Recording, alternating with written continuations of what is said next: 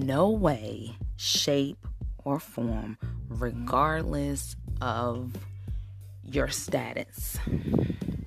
If you have a child that is school age, kindergarten straight on up to high school, should you or your child during these past six months not at the very least maintained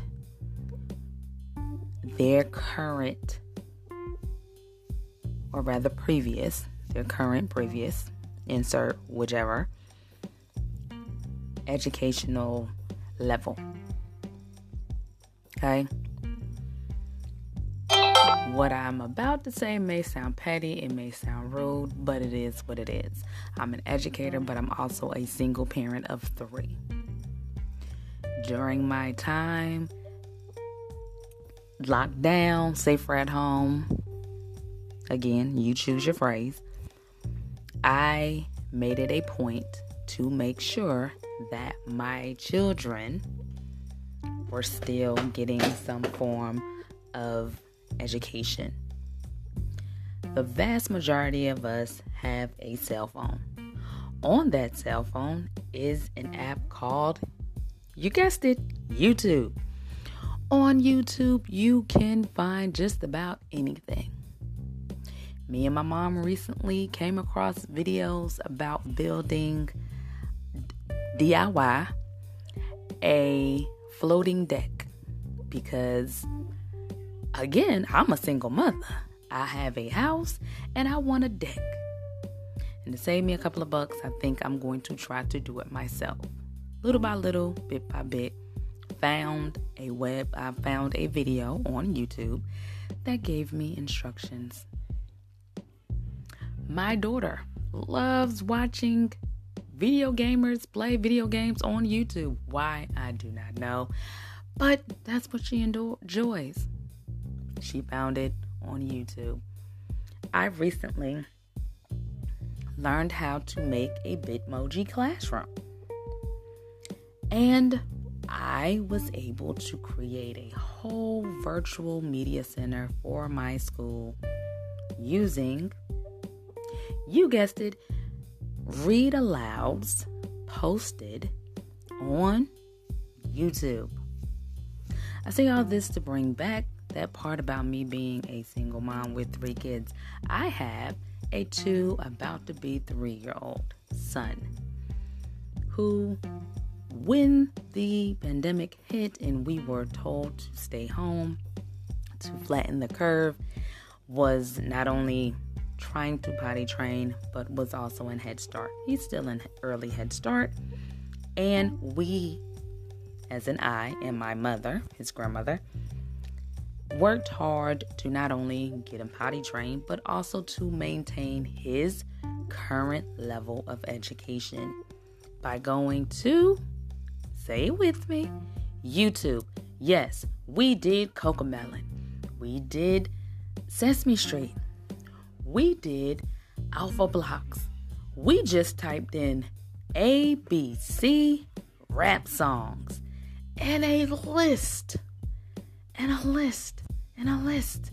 And in those lists were pretty much pages of videos that he or I or grandma or big sister could choose from to what maintain his educational level. We also came across videos on colors, shapes, numbers, days of the week, months of the year, body parts, and many, many more things. Now, when I was younger, as many of you can attest to, there weren't that many shows, and there was not a YouTube. But our parents used what they could. Most of us grew up watching Sesame Street, always available in some shape or form. And even PBS has Word World, Odd Squad, Arthur, Curious George, Clifford, a plethora of great entertainment for little kids that actually teach them something. Now, I'll also say that while flattening the curb while I was home, we played a little bit on the TikTok. However, I maintained my kids' educational level. It's not that difficult to do because YouTube has opened the door to allow education to be withstanding. It's actually a, a good app if you're using it in the correct way. You're using it for the purpose that is good to support your child's learning. There is no reason why any child of any age has fallen that far behind when it's right there on YouTube.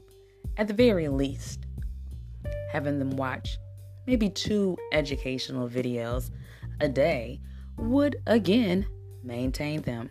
Remember, I said it's a little bit of everything? If your child was learning their multiplication tables, guess what? Multiplication songs and raps right on YouTube. We as parents have no excuse as to why our children are coming back to school, virtual or in person, and not knowing how. My students will tell you, as well as my coworkers, that when we used to have our little whole school get togethers for fundraisers and stuff, and we'd be playing songs, and the kids are getting all excited and hype. I was the one saying, Oh, y'all know the words to the song. Now, let's go over some math facts. Let's, okay, you tell me what's 12 plus 12? What's 3 times 4? Yeah, I was that one. And I will continue to be that one because we have no excuse. We have to maintain our children's level of education. You can't continue to put it all on your child's teacher in school. You were with your babies for six months in the house. You, auntie, grandma, cousin, brother, sister, whomever, but in your circle of your family, your kids were home. And all of those kids, however many you have, should have maintained, at the very least, their level of education over the course of the six months.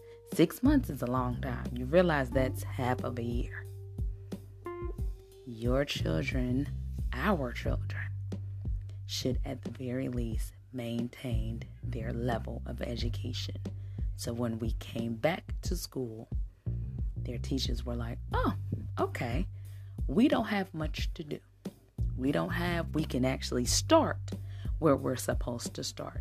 We don't have to take 50 steps backward to reteach all of these things. Granted, we know that they lost a lot of time, but actually, they didn't lose that much time. I'm being very honest because I am an educator. Okay? We have to do better with the options and opportunities that we have to improve our children's educational opportunities.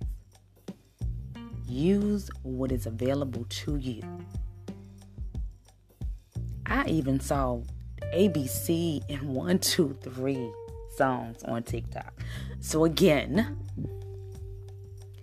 there was opportunity.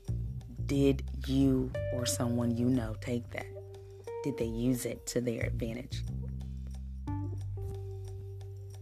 I'm just saying. That's just a few words.